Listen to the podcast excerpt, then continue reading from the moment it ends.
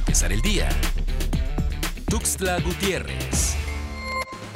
Desde la tarde de este jueves, un grupo de inconformes del municipio de Ochuc inició el bloqueo total en la vía Ocosingo-San Cristóbal. Acciones radicales que iniciaron luego de registrarse un enfrentamiento entre dos grupos provenientes de Ochuc, cuando una comisión de las 55 comunidades se dirigió a la ciudad capital a una mesa de negociación con la Secretaría General de Gobierno.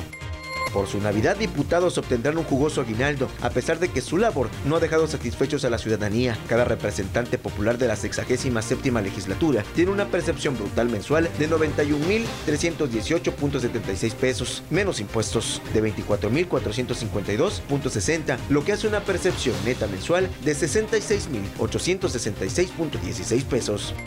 Chiapas ocupa el tercer lugar a nivel nacional por quemaduras en infantes, solo después de Oaxaca y Veracruz, indicó Gabriel Escudero Aramoni, delegado de la Fundación Micho y Mao para Niños Quemados.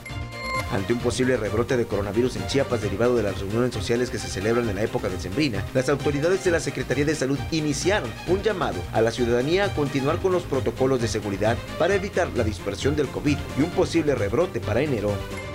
La Secretaría de Salud del Estado de Chiapas dio a conocer 14 nuevos casos de COVID-19, de los cuales 6 son hombres y 8 mujeres. Los 14 nuevos casos todos son de Tuxtla Gutiérrez. Además se registró la muerte número 574 tras el fallecimiento de una mujer de 81 años en las últimas 24 horas. Para empezar el día, Tuxtla Gutiérrez.